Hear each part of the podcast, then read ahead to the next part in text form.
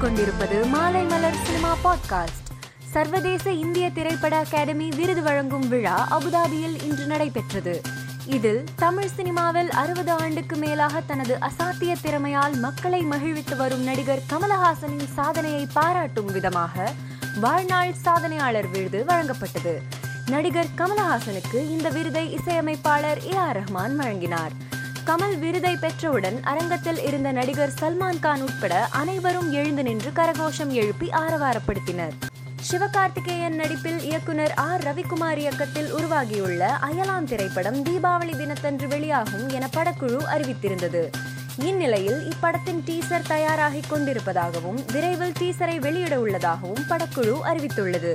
இதனை ரசிகர்கள் வைரலாக்கி வருகின்றனர். பிரபல தெலுங்கு இயக்குனர் கே வாசு உடல்நலக்குறைவு காரணமாக ஹைதராபாத்தில் உள்ள ஆஸ்பத்திரியில் சிகிச்சை பெற்று வந்த நிலையில் சிகிச்சை பலனின்றி மரணமடைந்தார்.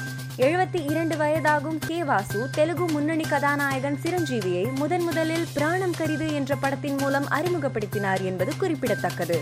இவரது மறைவுக்கு திரையுலகினர் இரங்கல் தெரிவித்து வருகின்றனர். உலக பட்டினி தினத்தை முன்னிட்டு பசி என்னும் பிணி போக்கிடும் விழிப்புணர்வு ஏற்படுத்தும் வகையில் விஜய் மக்கள் இயக்கம் சார்பாக விஜய் ஒருநாள் மதிய உணவு சேவையகம் என்ற திட்டம் மூலம் இன்று தமிழகத்தில் உள்ள இருநூத்தி முப்பத்தி நான்கு தொகுதிகளில் உள்ள நகரம் ஒன்றியம் பகுதியில் உள்ள அனைத்து ஏழை எளிய மக்கள் பயன்பெறும் வகையில் ஒரு நாள் மதிய உணவு வழங்கப்பட்டது. இயக்குனர் ஏ ஆர் கே சரவணன் இயக்கத்தில் ஹிப்ஹாப் ஆதி நடித்துள்ள வீரன் திரைப்படம் மூன்றாவது பாடலான வீரன் திருவிழா பாடல் நாளை மாலை ஐந்து மணிக்கு வெளியாகும் என போஸ்டர் வெளியிட்டு படக்குழு அறிவித்துள்ளது. மலையாள இயக்குனர் ஜோமென்ரி செல்வா இயக்கத்தில் சுனைனா நடிப்பில் உருவாகியுள்ள ரெஜினா படத்தின் டீசர் மே முப்பதாம் தேதி வெளியாக உள்ளதாக படக்குழு போஸ்டர் வெளியிட்டு அறிவித்துள்ளது.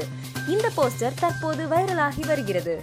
மேலும் செய்திகளை தெரிந்து கொள்ள மாலைமலர் டாட் காமை பாருங்கள்.